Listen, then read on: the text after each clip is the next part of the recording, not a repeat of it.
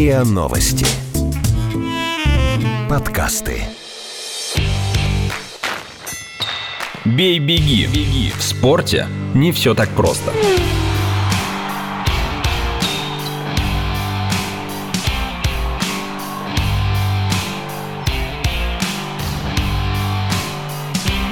Бей-беги.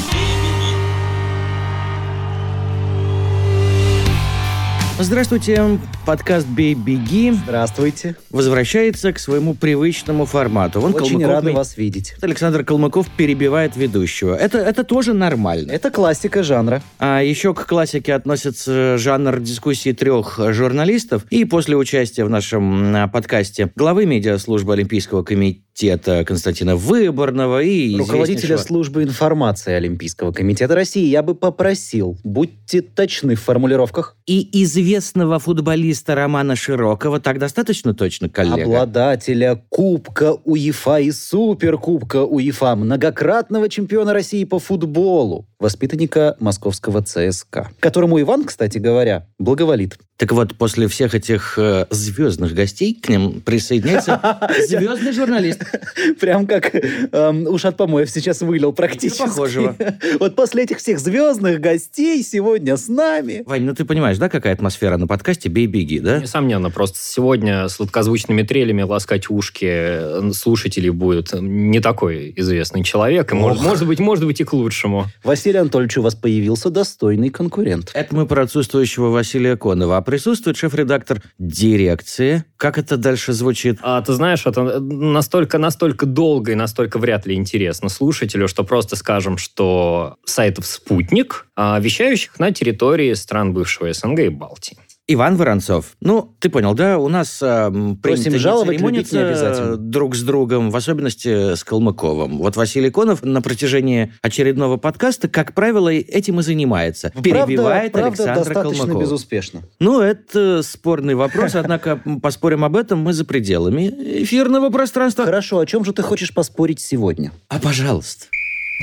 В матче «Зенит-Краснодар» на поле вышел новичок питерцев Малкольм, названный так в честь Малькольма Икса, известного борца за права чернокожих в Америке. Малкольм черный, а между тем еще в две тысячи двенадцатом году на сайте Ланскрона, позиционирующем себя объединенным сайтом болельщиков «Зенита», появился манифест. В нем объявлялась, цитата, «Мы не являемся расистами, и для нас отсутствие чернокожих игроков в составе «Зенита» лишь важная традиция, подчеркивающая идентичность идентичность клуба и ничего больше. Мы хотим, чтобы за команду выступали прежде всего близкие нам по духу игроки. Сейчас же «Зениту» чернокожие футболисты навязываются чуть ли не силой, и это вызывает только обратную реакцию. Позвольте нам быть такими, какие мы есть». Конец цитаты. Манифест по сей день висит на сайте Ланскрона, и многим, особенно за границей, это кажется поощряемой властями декларацией расизма. Более того, на матче с Краснодаром на фанатской трибуне появился баннер «Спасибо руководству за верность традициям», что было истолковано как ироническая реплика, вызванная все тем же якобы расистским мировоззрением болельщиков «Зенита». Дошло до того, что бразильский источник Air Sport предсказал продажу Малкольма уже в январе. Руководство, которому была адресована благодарность, немедленно отозвалось заявлением, опровергающим подозрения в лояльности клуба и его болельщиков к расизму, и видеозаписью того, как пятьдесят с лишним тысяч зрителей приветствует Малкольма овацией. Так все же, если не де юре, то де факто. Есть ли в российском футбольном сообществе расисты? И если да, то можно ли обвинять в расизме весь российский футбол? Шутки-то оно, конечно, шутками, и на тему расизма их тоже есть немало. Прям за двести или mm. за триста. Да-да, и анекдоты соответствующие. Но ввиду того, что FIFA в последние даже не годы, а, пожалуй, пару десятилетий очень остро воспринимает не то что любое проявление расизма в футбольном мире, а хотя бы намек на такое проявление, то шутки в сторону. М-м, вопрос, которым задались очень многие мыслящие футбольные существа после приобретение «Зенитом» Малкольма э, заключается в том, собственно, примут ли его болельщики «Зенита», которых по-прежнему упрекают в эдаком якобы, подчеркиваю, якобы расистском мировосприятии. Ну вот и что, на ваш взгляд? Они его таки примут или нет? Вот скажи мне, многолетний житель Петербурга Александр Калмыков. Был Бруно Алвиш. Про него шутили, что он там метис, мулат, что пятки там у него белые. Был Халк, извините, тоже бразилец, и он совсем не светлокожий. В нынешнем составе «Зенита» играет, например, Барриос. А вот с ним как дела? И вот если мы говорим о том, что в «Зените» история «нет» черного цвета в цветах клуба уже довольно давно пережиток прошлого, то почему Малкома не должны принимать? Чем он темнее остальных тех, кто играли или сейчас играют в «Зените»? Колористические исследования – это другой вопрос, но вот у Ивана есть некий взгляд на эту тему. Просто ну, есть что возразить Александру Калмыку. Ну, давай... Рискни. Рискну, на самом деле, риск тут вполне себе оправдан. А если мы говорим о спорте, то в спорте действительно расизм, ну, если он и встречается, то крайне редко. Если он встречается в умах каких-то идиотов, то да, он как был, так есть, так и будет. И здесь просто очень четко надо разделять, что если какой-то дебил вышел, а, пришел на стадион, пронес баннер и повесил его, это не является отражением идеи всего фан-движения, которое действительно активно и поддерживало Малкома, ну, потому что, блин, вложили сорок миллионов, там, действительно... Оно в Халка вложили шестьдесят, и как раз это не больно-то понравилось Виражу, поначалу. Ну, да, когда он начал забивать и начал приводить команду к чемпионству, это все немножко риторика утихла. И здесь, по-моему, то же самое. Очень-очень точечный трансфер. На секундочку, человек, отыгравший хорошо и в Барселоне, и в Роме, хочется сказать.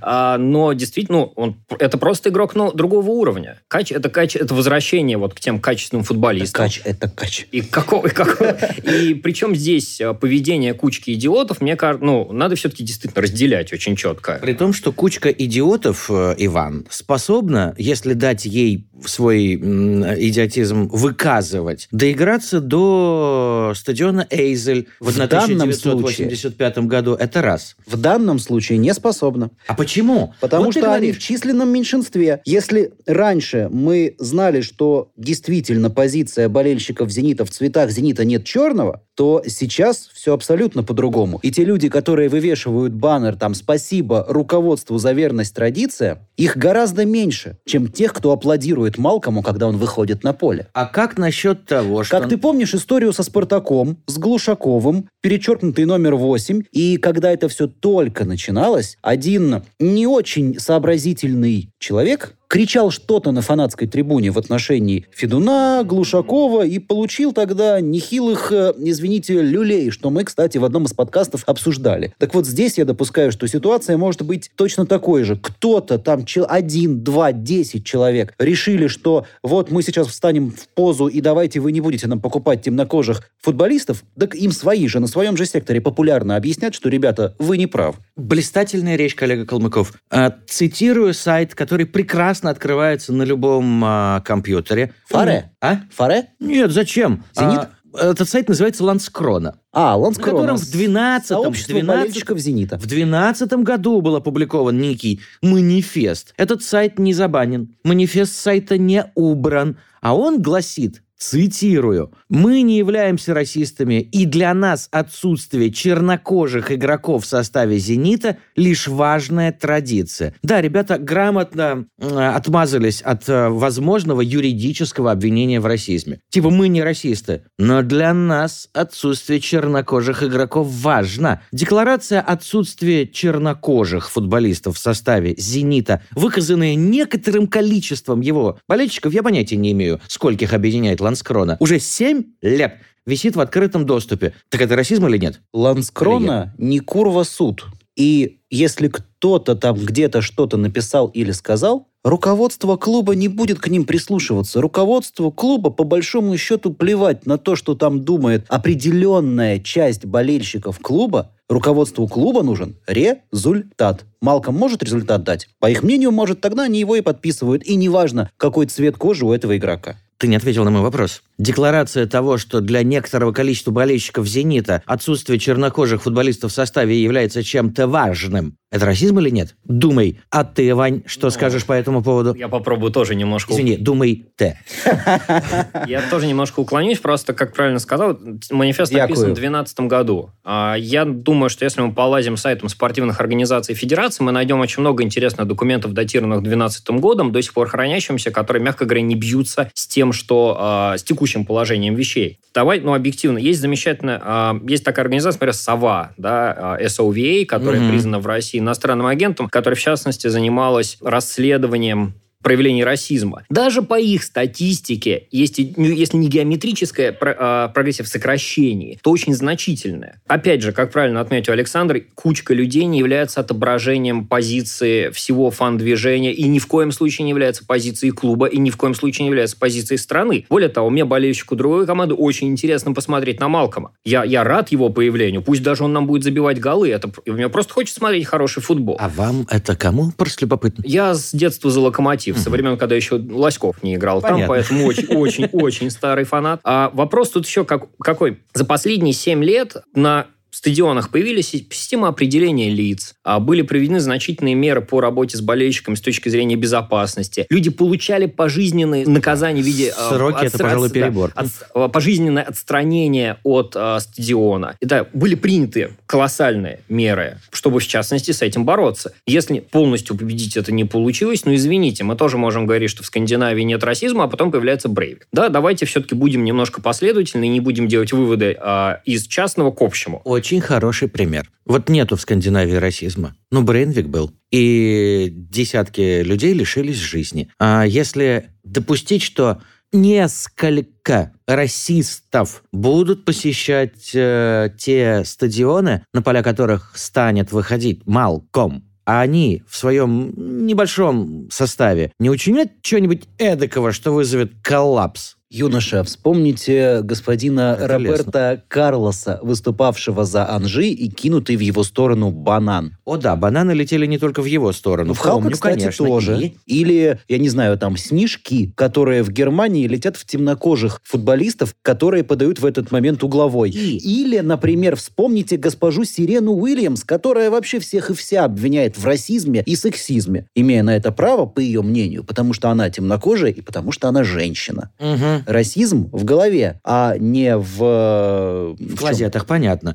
Ну, так. А, так и как же его оттуда выковырять окончательно? А главное, надо ли это делать? А никак ты его не выковыришь, понимаешь? В любом обществе есть э, представители, которые этим обществом недовольны. Неважно, расизм это, политика это, экономика, да что угодно. Всегда будут недовольны. Вот люди, которые кричат... Протестный электорат. Обезьяна, обезьяна, да? Это те самые представители недовольного меньшинства. Не только тех, кто недоволен э, действующим властным режимом, а и тех, кто в принципе чем-то постоянно недоволен. Ты да, так трактуешь? Именно так. Окей, понятно. Просто сейчас их стало гораздо меньше, чем в том же самом, например, двенадцатом году. И чемпионат мира, кстати говоря, это очень хорошо показал. И потому... если я правильно понимаю, э, вся задача в сущности Российского футбольного союза, Российской премьер-лиги и российских органов охраны российский, правопорядка российский. сводится исключительно к тому, чтобы вот этих потенциальных российских экстремистов как это, нивелировать, да? Ну, свести их активность к чему-то безопасному. Да, либо огр- максимально ограничить. Это вот знаешь, как вот кружок по интересам. Вот завели в этот кружок по интересам. Э, нет, опять ребята... это неправильное это сравнение. Риско... Действительно, рискованное. В тысяча девятьсот двадцать девятом я году в городе догов... Мюнхен... господа, Мюнхен я же не договорил. Уже один кружок по интересам. Вот есть кружок по интересам, да? Но эти интересы не распространяются дальше этого кружка. Вот задача Российского футбольного союза, руководства футбольных клубов ограничить этот кружок до такого размера, чтобы он не мог ни на что повлиять, чтобы он не мог ничего сделать. И чтобы вот это вот, ну давайте так говорить, это как болезнь, да, зараза, опухоль. Она может разрастись, а можно ее купировать. Вот задача купировать ее, чтобы она не разрасталась. Еще один хороший, м- хорошая метафора. Опухоль, бывает, удаляют. А мы знаем, каким инструментом пользуются российские удалятели опухоли. Они меньше, чем топором не оперируют, да, скальпель это не для них. Дубинкой скорее. Ну, дубинка, да, иные средства воздействия на умы и души. Я к тому, что, а может быть, в данном конкретном случае и надо отдубинить парочку, троечку. Я с этого начал. Я с этого начал. Отдубинить их могут свои же на своем же секторе. Знаю, я вот здесь все-таки не соглашусь, хоть мы и сильно отдаляемся от спорта и погруж... погружаемся это в, такой пуч... формат. в пучины да. политики. А любое насилие так или иначе может спровоцировать насилие. И действия аму... служб, которые случились в, в Ростове, да, да, да. В Петербурге, ну, в Петербурге Петербурге там тоже не, там не такая очевидная ситуация была, хотя болельщики, насколько я понимаю, извинились. Угу. По-моему, это вчера, вчера была такая новость. Но в конечном счете вряд ли а, это, те действия силовиков привели к одобрению со стороны фан-движения и более теплому приему их в дальнейшем. Да, я предположу, что любая агрессия по отношению... Я вообразил себе теплый прием ОМОНа болельщиками. Ну, насколько я знаю, в случае с футбольным клубом «Динамо», по крайней мере, еще несколько лет назад, такие случаи бывали. Ну, так они из одного ведомства. Да, они друг друга очень тепло принимали, и, насколько я знаю, некоторые деятели фан-движа тренировались вместе с сотрудниками спецподразделений. Но это было, правда, очень давно. Не суть. Опять-таки, ухожу немного в сторону. Важно то, что людей просто надо не допускать на трибуны. И, в общем-то, все. Пусть сидят в интернете, пусть э, обсуждают, как правильно Саша сказал, вот на, каком, на каких-то своих бордах. Есть репутация страны, есть репутация российского футбола, которая страдает из-за конкретного поведения. Я предположу, что в Санкт-Петербурге э, служба безопасности вполне себе в состоянии найти этих людей и в дальнейшем просто изолировать. И, и надеяться, что мы не, мы не получили очередную гидру, у которой одну голову отрубили, две других вылезло. Ну, здесь, э, мне кажется, вот такой пример. Я привел пример с опухолью. Скорее не опухоль, скорее, допустим, ОРВИ или ОРЗ, да? Организм сам способен с этим справиться. Он способен это перебороть. И вот, исходя из тех настроений, которые есть сейчас в Петербурге, мне кажется, что организм вот это вот не принимает. Произойдет отторжение, и само собой вот это все закончится тем... Просто арха- архаичная традиция. Как раз Сергей Еременко написал в блоге редакции о том, что эта традиция попахивает историей, когда там в прошлые века в баню ходили раз в неделю, а то и раз в месяц. Вот ну, это да. Нечто подобное ну, в, конце в современном кон- мире. В конце концов, в североамериканском баскетболе когда-то тоже косо поглядывали на негритянских игроков. Я рад оказаться в одной студии с оптимистами, но мы дальше будем обсуждать тему запретить которую которую обсуждать на трибунах не может даже ОМОН. Бей-беги. В спорте не все так просто. Едва утихла болельщицкая буря, вызванная сменой топ-менеджмента «Спартака», как разразилась новая, на сей раз по поводу радикального обновления состава. Ушли Денис Глушаков, Зе Луиш, Дмитрий Камбаров, Бакетти, Фернандо, Луис Адриано. Пришли немец Андрей Шюрле, швед Йордан Ларссон, голландец Гус Тил, аргентинский нападающий Понса и даже Джано Ананидзе, которому при таких конкурентах место в составе светит очень тускло. Есть и другие кадры, кадровые перемены, которые пока ничего не принесли. «Спартак» идет на десятом месте в чемпионате эр пэ эл, набрав пять очков в четырёх матчах. Разумеется, мгновенной отдачи при подобных потрясениях не бывает, но пока мало кто способен объяснить, а куда, собственно, движется «Спартак». И так-то в последние годы траектория команды слишком извилиста, а теперь болельщики и вовсе перестали понимать ее направление. Вопрос лишь в том, понимают ли, какой у них вектор вожди «Спартак», «Спартака». И, что еще важнее, известно ли это главному тренеру Олегу Кононову. Итак, «Спартак» у нас по-прежнему числится народной командой. Более того, ее владелец Леонид Федун уже не раз и не два говорил о том, что настанет некий светлый миг, когда владеть командой будет сообщество ее болельщиков. И вот это сообщество в полном своем составе на протяжении нескольких лет тщится понять, а что, собственно, происходит. И вот он настал день, когда это сообщество окончательно утратило понимание происходящего. Я имею в виду фантастический характер, хаос, по крайней мере, кажущийся таковым, в кадровых э, переменах в «Спартаке», как руководящих, так и футбольных. Вот кто-нибудь из присутствующих может понять, что вообще происходит с народной командой, которая выгоняет пачками игроков, увесистыми пачками их приобретает и при этом уверенно валандается с пятью очками в четырех матчах. Ну, я поймал себя на мысль, что я не смогу сейчас назвать стартовый состав «Спартака». Интересно, сможет ли это сделать главный тренер. Хочется верить, хочется верить, что у него эта задача справится. Я все-таки, как раз я, как ты отметил, я оптимист, я верю в Кононова, в отличие от болельщиков «Спартака», но я, по крайней мере, верю, что он позволит «Локомотиву» очки набирать. В этом противостоянии, в этом плане я не сомневаюсь. Ну ладно. к трансферам. Действительно, есть некоторый хаос. То есть в случае с «Зенитом», опять, коли мы говорим про «Зенит», хаоса. У «Зенита» были... За каждым трансфером был какой-то план. Да, что-то получалось, что-то не получалось. Но Халквицель сначала, потом были, допустим, аргентинцы. Здесь тоже а, все видно. Сейчас, а, да, здесь вот за этим хаосом я вижу только одну попытку. Вань, напомню, у нас принято не церемониться друг с другом, поэтому ты не обращай внимания на вот эти вот ремарки Калмыкова, да? Либо сразу реагируй, ну, в лучших традициях Хамона. Я их фиксирую, запоминаю, потом все, все, все припомню. А, Артур Григорьянц.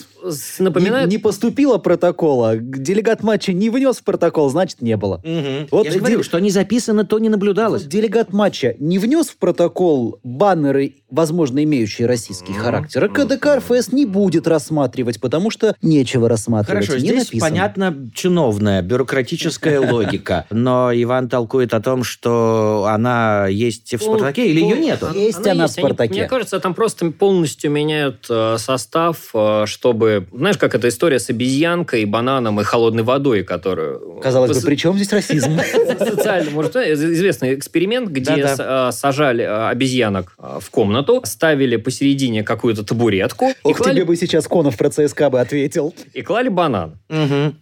Стоило одной обезьянке подойти к этому банану, как на всю комнату начинала распрыгиваться холодная вода. Та возвращалась назад. Затем второй раз какая-то другая шла, снова пускали холодную воду. И затем этих обезьянок потихонечку меняли. Ротировали, да. И в какой-то момент стоило хотя бы одной начать движение к банану, как другие на нее а, бросались, чтобы ни в коем случае а, она этого сделала. Но при этом ни одна уже обезьянка в комнате не знала, из-за чего она запрещает вот это движение. Здесь то же самое. Здесь просто идет какая-то массовая чистка состава, чтобы не было никаких упоминаний о Массимо Каррере а, и о славной победе, случившейся, в общем, относительно не, недавно, не, не да. так давно. И это, условно говоря, первая стезя. Вторая все-таки, может быть, это вкусовщина, но мне нравится с точки зрения маркетинга некоторые приобретения, такие как чемпион мира и сын... Э, Хенрика Ларссона. Да. Я все-таки пока что я могу говорить об этом футболисте как о сыне Хенрика Ларссона. Но с точки зрения бренда это, мне кажется, довольно неплохие. Но в то же время это похоже просто на какую-то массовую зачистку рядов. А ничего, что чемпионат уже идет? Вот прежде это самое конец.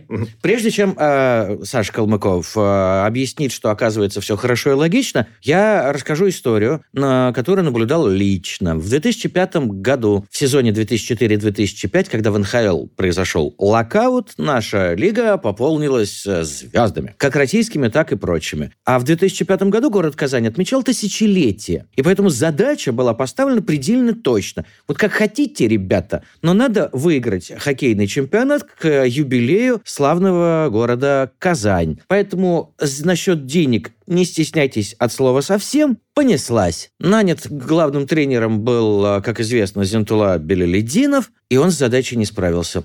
А, причем не потому, что а, оказался негодным тренером образца две тысячи пятого года. На следующий год он, он блистательно этот чемпионат выиграл. А потому, что ему менеджмент клуба подвозил и подвозил, подвозил и подвозил звезд уровня. Ковалев, Ликовалье, Хитли, Ковальчук, Хабибуллин. Там сборная мира была в этом казанском Акбарсе собрана. Каспарайтис, Салей и далее по списку. И я просто видел, как Зинтулла Хайдарович на тренировке уверенно не понимал, что ему сейчас с этими людьми делать. Кто-то с ним уже полгода, кто-то приехал две недели назад, а кто-то вчера в первый раз вышел на лед Дворца спорта. Все это происходит по ходу турнира. У него нет ни малейшего шанса сформировать игровой стиль, хотя бы унифицировать функциональное состояние хоккеистов, да и объединить их какой-нибудь идеей, кроме заколачивания огромных деньжищ тоже. И все это, разумеется, кончилось пшиком. Акбарс в четвертьфинале с треском проиграл, и на следующее утро никого из этих людей в Казани уже не было. Они свое отработали и улетели. И вот, вот у нас и идет требуйте, чемпионат России вот и по не футболу. Требуйте с Кононова никакого результата, потому что все, что происходит в «Спартаке»,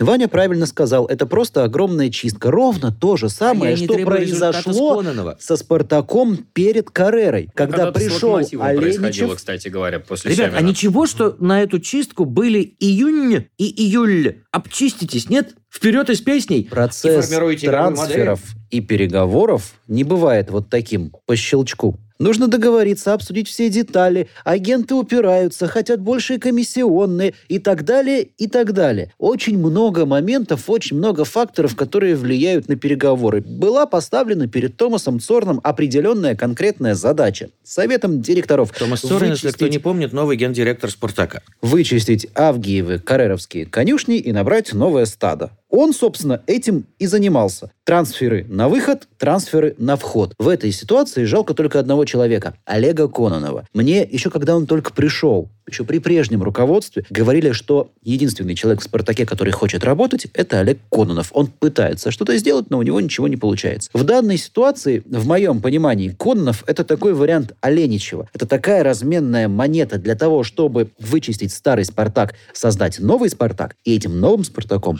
будет рулить уже кто-то другой. А вот Олег Георгиевич – это такой временщик, калиф на час, который вот сейчас с этим составом поработает, его соберет, как пазл такой, по кусочкам, а потом готовым пазлом будет оперировать и рулить совершенно другой человек. Поэтому в данной ситуации от «Спартака» не нужно требовать ничего. Просто болельщики клуба привыкли, что у нас есть только первое место, при том, что они первое место заняли там единственный раз за тринадцать лет, да, по-моему? Вот. Но просто вот в памяти людей... Больше. Да, да, да. пятнадцать. пятнадцать? Ну, вот извините, я не болельщик «Спартака». В две тысячи первом году последний раз, в две тысячи втором уже началась наша эра. Эра, продлившаяся два с половиной года, но да. А болельщики, соответственно, красно-белых, они как требовали чемпионства каждый год, так и требуют. Это, на самом деле, нормально для такого большого клуба, как «Спартак». Просто период смены поколений, его можно реализовать по-разному. Его можно реализовать так, как это делают, например, в «Ювентусе», а можно так, как в России. В России, как, как известно, всегда совершенно другой путь. У нас сначала вырубить все деревья до основания, засадить новые, а пока они растут, пытаться объяснить, что вот у нас что-то там происходит. Ну хорошо, я вот задавался двумя вопросами. На один вы ответили. Вожди «Спартака» понимают, какой у них вектор. По крайней мере, вы, коллеги, так думаете. И в этом... Это просто время перемен. И оно никогда не Олега... бывает простым. Хорошо, и в этом векторе у Олега Кононова, да, функция зачистки не более. Ха. Не у него. Функция зачистки как раз у Томаса Цорна. А у Кононова функция... Знаешь, вот должен быть главный тренер. Вот он должен быть. А сам Олег Кононов, интересно, осознает, что часики уже на флажке?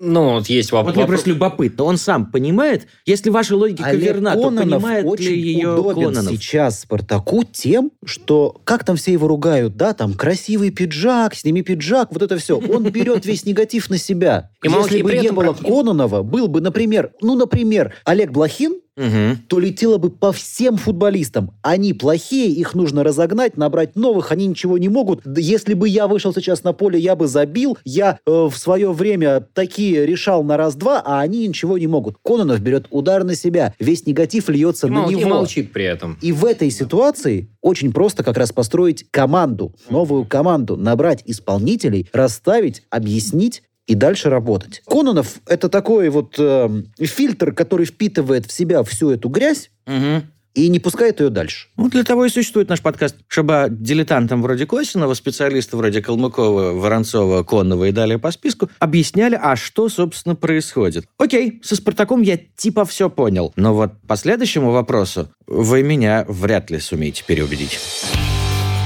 Бей-беги. В спорте не все так просто.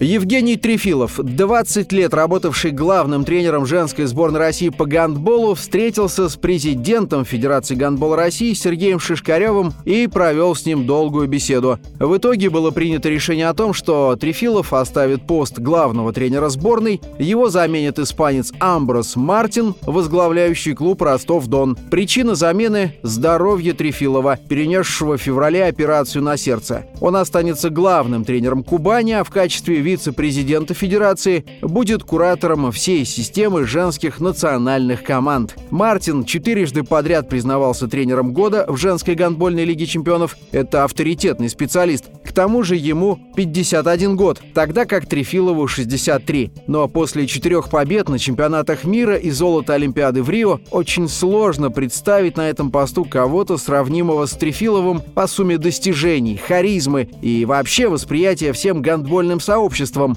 Его уже выгоняли из сборной, но неизменно приходили к выводу о том, что Трефилов незаменим. Неужели его действительно неким заменить? Или мы просто привыкли думать, что другой тренер в нашей команде ничего не добьется? Наконец, если уж это не Трефилов, то почему иностранец? Потому что он лучше наших или от того, что своих просто нет? Собственно, в этом составе, вне рамок записи подкаста, мы уже припирались касательно того, вернется ли Евгений Трефилов в очередной, замечу, раз к руководству женской сборной России по гандболу или нет. Зачем я буду воспроизводить этот вчерашний спор? А вдруг появились новые аргументы? Иван Воронцов, к примеру, с гандболом ближе, чем мы с Калмыковым в разы. Ну да, так исторически получилось, что удалось поработать в этой замечательной организации под названием Федерация гандбола России. А еще, еще СГР. Еще в ту пору, когда она была союзом, да? Нет, уже Федерации гандбола России нет. А, это было относительно недавно. Пришел Воронцов, и союз превратился в федерацию. Понял, а, спасибо. Пришел Воронцов, и выиграли золото олимпийское. Мне было смешно, я раньше работал в Федерации бобслея России, когда я работал в годы Сочи, когда было выиграно много медалей. Потом я перешел в гандбол, и с гандболом тоже выиграли а, золото. А потом в эр эф эс позвони, пожалуйста. А то что давненько сборная России не выигрывала чемпионаты мира. Здесь э, надо понимать вообще, что, кто такой Евгений Трефилов, и самое главное, это такой президент Федерации гандбола России Сергей Шишкарев. Сергей Николаевич, он с юга. Вот Краснодарский край, Новороссийск. Вот это вот, это вот его родное. И поэтому Евгений Это Вас... родина моя, всех люблю да, на свете. Поэтому и Евгений Васильевич, который тоже человек краснодарский. А, конечно, там есть, вот, знаете, такое что-то родственное, естественно, возникает. И поэтому, когда в две тысячи пятнадцатом году Сергей Николаевич пришел, а в гандболе ну, действительно... Ну, насчет южной родственности. Донцы с кубанцами не больно-то ладили на протяжении веков. Донцы – это донцы. С Ростове-на-Дону мы вообще отдельно поговорим. Он должен здесь немножко поприсутствовать. Потому что Шишкарев, по-моему, дончанин, нет? А не кубанец, в отличие от э, э, Трефилова. Ну да ладно, Россия, допустим, сейчас. Что никаких разногласий у них э, друг с другом нет. Допустим, действительно, южная родственность. И, Ваня, продолжай. Ну, российский, Сергей Николаевич. Все... Ну, окей. Да. А, надо понимать, что когда приходил Шишкарев, он приходил ну, не на выжженную землю, но и не на руины, но ситуация очень близкая к этому. Для тех, кто не знает, Шишкарев это в прошлом успешный политик и в настоящем успешный бизнесмен. И самое главное, он настолько погрузился в гандбол, то есть он, это не как Вяльбе, да, которая решает вообще все, насколько да. я понимаю, в лыжах, но и не, совершенно не титульный президент, который просто дает деньги. Он действительно очень глубоко погрузился, и за вот, четыре года, которым он работал, он действительно сделал очень многое. Одним из шагов по возрождению гандбола было, естественно, его привлечение финансов и имен в Краснодар. Краснодар исторически, и Краснодарский край, и, в принципе, юг, он был очень гандбольным. Например, там Андрей Лавров. Андрей, Андрей Лавров, Лавров оттуда. Да. И очень огромное количество имен, и команды титулованные оттуда. И в шестнадцатом, получается, это был шестнадцатый год, Трефилов приходит в Астраханочку, сенсационно выигрывает чемпионат России, обыгрывает все тот же звездный Ростов-Дон. И в Краснодаре формируется вот этот новый, новый проект, который должен был, во главе с Трефиловым, который должен был бы бороться с Ростовом-на-Дону. Не получилось. Не получилось по разным причинам. Не получилось даже побороться с Ладой, руководимой ныне покойным Акопяном, царство ему небесное. Сборная тут при чем? Я не улавливаю а нить я, пока. Я сейчас, я, я сейчас все, все к этому приду. И в какой-то момент э, у нас происходит смена поколений. Золотые, очень большое количество игроков золотого состава Рио уходит на пенсию. Кто-то уходит, естественно, декрет, кто-то травмируется. Все-таки женщины это... Как там выразился Евгений Васильевич? Олимпийцы то рожают, то лажают, то сдаются, да? Очень, чудесная. Очень, очень в его стиле, да. И с нынешним составом, насколько я понимаю, выиграть что-то на ближайших Олимпийских играх гораздо, ну, это сложно, мягко говоря. Поэтому Евгений Васильевич начал себе очень издалека стелить соломку, говоря, что у меня есть проблемы с составом, ну и выдавая очень любопытные тирады про то, что люди, строящие ракеты, дают мне советы о том, как угу. тренировать. Отсылка, видимо, к... Ну и даже тем, кто интересно, посмотрите сами, к кому идет отсылка, и да, мы да. лишний раз не будем, наверное, упоминать, но действительно ситуации наверняка внутри происходили а, не самые здоровые. И тут наступает у нас девятнадцатый год, проект «Кубань»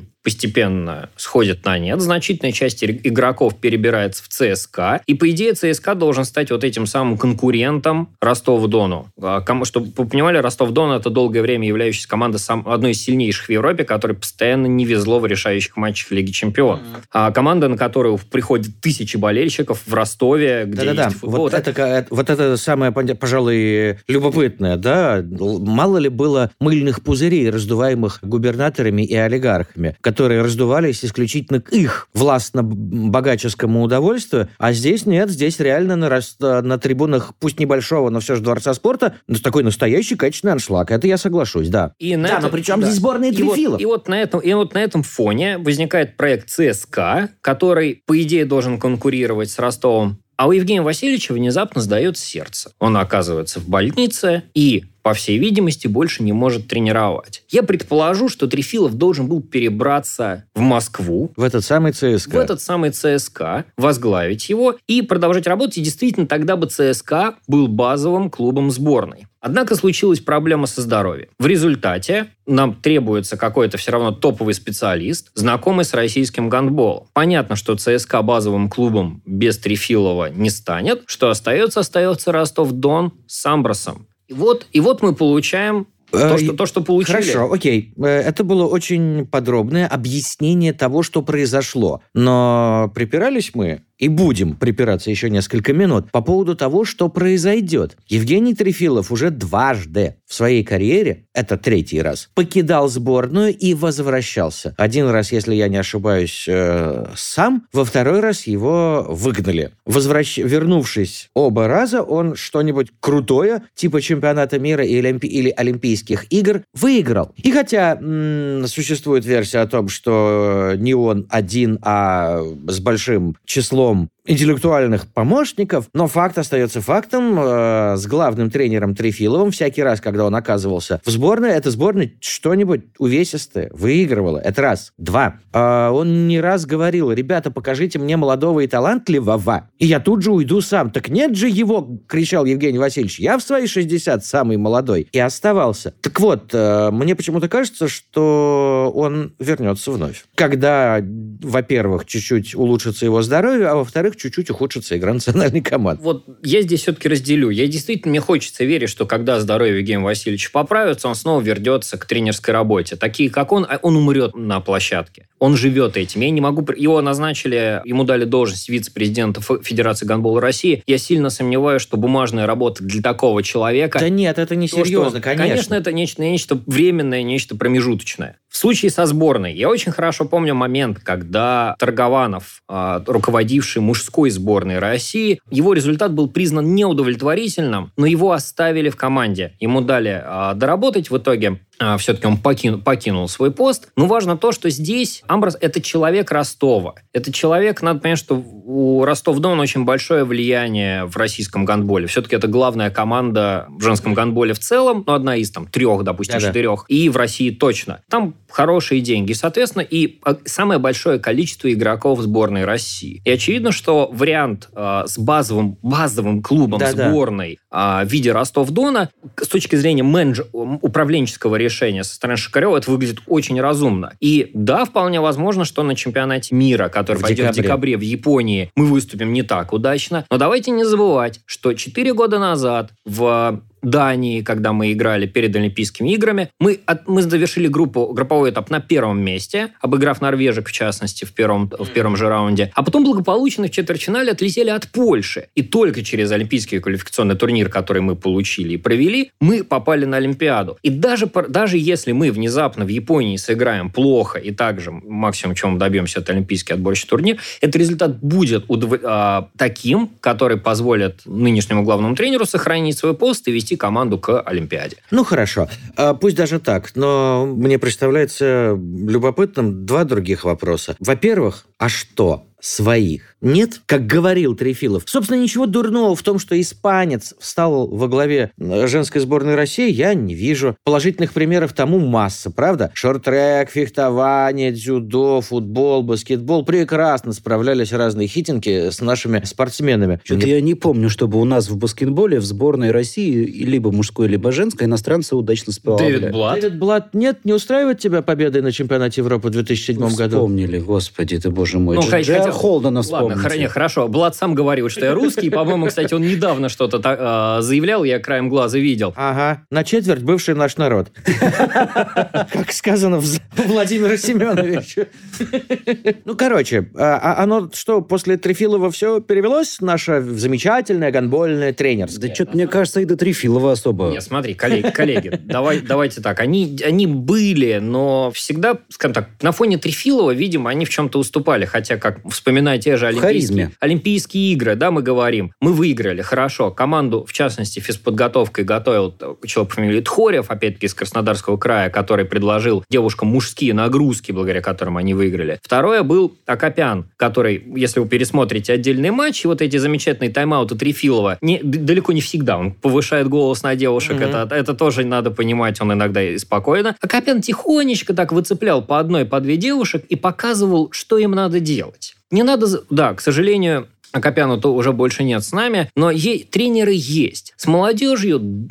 Ну, смотря что кого считать молодыми. Если там сорок с копейками это, да, молодой, это тренер, молодой то тренер, такие, то такие все равно есть. А тут скорее э, вопрос, может быть, доверия и результатов. Потому что, молод... к сожалению, у нас, э, если мы говорим о клубах таких выступающих, там, Лиги Чемпионов и занимающих первые места, то, конечно, они ориентируются на тренеров уровня Трефилова или хороших иностранных специалистов. Здесь, может быть, не всегда получается привлечь, дать шанс, может быть, кому-то. Да я-то, молодых. Собственно, не собирался спорить с тем, есть молодые талантливые тренеры или нет. Их не может не быть, да, по определению. Но вопрос в том, когда и кто из них наконец себя проявит. И, наконец, а по харизме равной фигуры же нету, правда? Я писал о замене Трефилова на Амброса. И я написал, что с Евгением Васильевичем любой болельщик, разбирающийся в гандболе или вообще впервые видящий эту игру, проникается ощущением того, что чудо возможно. Потому что победа над норвежками в полуфинале Рио, который я вот так вот наблюдал, стоя в трех метрах от площадки, ну это же чистое чудо было, правда? Но чудо, которое называется антирекорд э, в истории страны по количеству пропущенных мячей. Об этом, об этом мы все очень любим забывать, но тридцать семь сборная России на тот момент не пропускала никогда. Не Советский Союз, я даже не говорю, но тогда uh-huh. все-таки счета были немножко а, другими. Это было, это действительно было какое-то там... Вот это было, вот бей-беги. Это же действительно было именно так.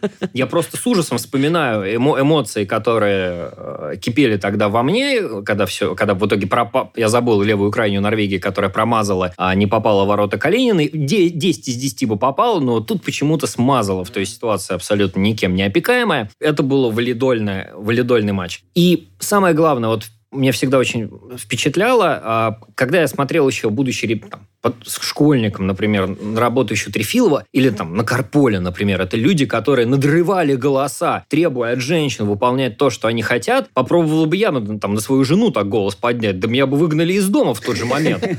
Они потом, и мне казалось, они, я смотрю, они подавленные все. Там Анька Вяхерева, например, наша одна, одна в Рио, самый ценный игрок Рио, она же там просто в пол смотрит, ему в глаза посмотреть не может. И потом Потом они говорили, ну, там, не, ладно, не Вяхерева, но многие, вот старая школа, да, которые выигрывали, не, выиграли несколько чемпионатов мира, сказали, что за Васильевичем да, да куда угодно пойдем. Ну, вот об этом-то и речь. И вот такого нет. А, конечно, Мартин, не, они, он не обладает такой. Возможно, некоторым женщинам нужен другой подход, да, нужно вот спокойненько объяснить, аргументировать, и, может быть, там, с первого раза, может быть, там, не с первого, но точно донесет эту информацию. Я знаю мало мужчин, которым бесполезно объяснять первый, второй, десятый и двадцатый раз. Несомненно. Но когда спорт, вот mm-hmm. напряжение, да, не, вс- не всегда. Не всегда, да.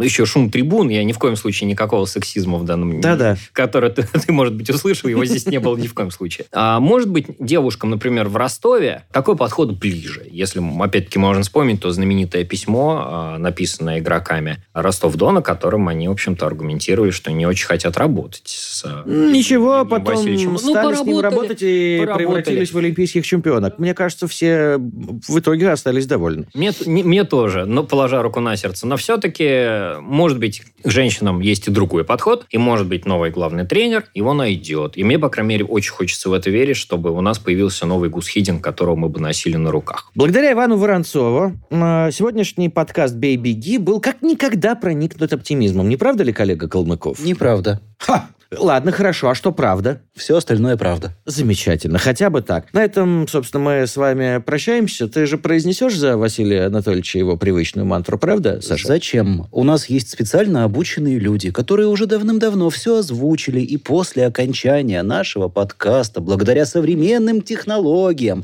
совсем другим голосом будет озвучено. Это очень важная для всех информация. Окей. До свидания. До свидания. Всего доброго. Слушайте эпизоды подкаста в приложениях Podcasts в App Store, CastBox или SimpleCast. Комментируйте и делитесь с друзьями.